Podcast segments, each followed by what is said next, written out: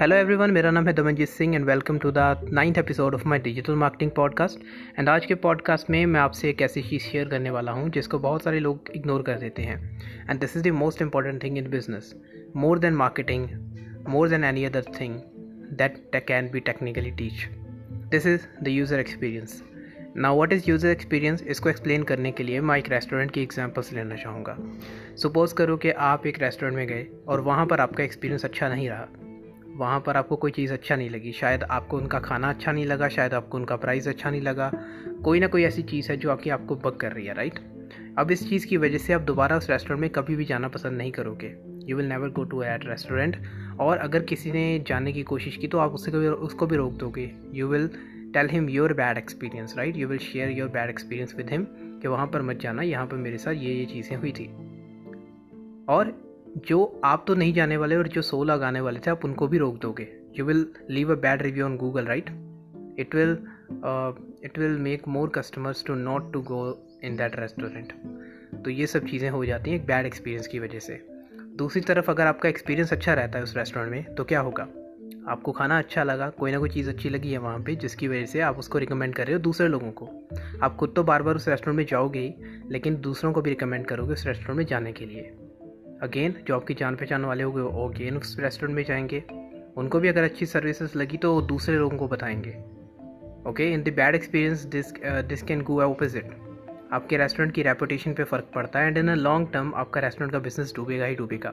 No matter आप जितनी मर्ज़ी अच्छी मार्केटिंग कर लो, लेकिन अच्छा यूज़र एक्सपीरियंस प्रोवाइड नहीं करवा रहे तो आप कभी भी दोबारा एक बार आया कस्टमर दोबारा अपने रेस्टोरेंट पर नहीं लेके आ पाओगे। इट्स वेरी इंपॉर्टेंट एंड बहुत सारे बिजनेसेस इसको इग्नोर कर देते हैं। चलिए एक बार दोबारा समझ के देखते हैं। Bad experience will repel your customer and the good experience will attract more customers it will increase your word of mouth अगर आपका एक्सपीरियंस बहुत अच्छा रहा आपके कस्टमर का इन लॉन्ग टर्म ये आपके बिज़नेस को बहुत हेल्प करेगा। एंड इसी चीज़ की वजह से जितनी भी बड़ी कंपनीज़ को आप जानते हो, वो आज बड़ी हैं तो इसी चीज़ की वजह से है बिकॉज़ वो इसी सब चीज़ के, इन्हीं सब चीज़ों पे फोकस करती हैं। They focus on retaining the current customer as much as possible. Flipkart, Amazon, Google, Facebook, all of these people, they are running on the user base more than 10 years old. You know about it.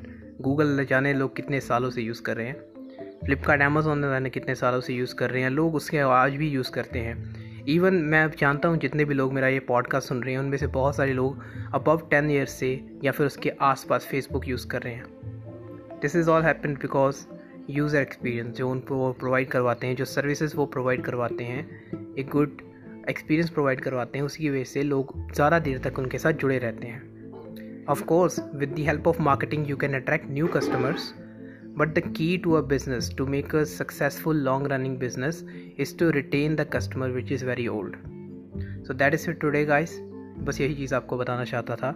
अगर आपका एक user experience पे आप ध्यान दोगे तो मुझे नहीं लगता कि आपको अच्छी मार्केटिंग की भी ज़रूरत है। Even if you have less an money आप मार्केटिंग नहीं कर सकते।